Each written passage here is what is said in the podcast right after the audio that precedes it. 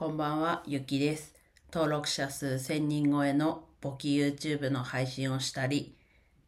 いろいろな会社の経理をやっています。今日は人間関係は難しいということでお話ししていきます。な深い人間関係になると、まあ、難しいなと自分は感じて浅く狭くっていう浅く狭くじゃないな。深く狭く、うん、っていう人間関係で生きていく。生きているなと思います。でなんだろうな。浅く広くっていうのもまあ持ち合わせては自分の中でいて、まあ、結構馴染むのは得意な方だなと。ただなんだろうな。それもこう上辺だけというかでいくのであんまりこう難しさは感じないんですけどまあやっぱりこう昨日も話しましたけど親子ってなるとやっぱりどうしてもこう他の人の関係よりこう難しい部分がたくさんあるなと。なのでまあ昨日の話と、まあ、同じではないですけどそこからまたこう考えた時に人間関係って難しいんだなと。まあ多少はねこう我慢というか譲るような部分もあるし逆に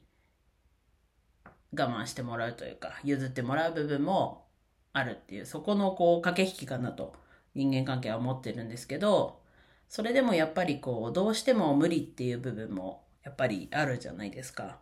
かそこをなんだろうな親子じゃない関係性だったら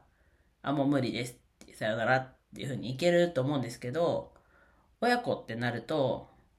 まあもちろんね自分はどっちかっていうとうんと自分の家族とは結構こう距離を置くのは得意というかできる。距離を置くことができる。でも中にはこう距離を置くことができない。それは何だろうな。固執しすぎてとかそういうだけじゃなくいろんなこう要因が絡み合って混ざり合ってまあ簡単なものじゃない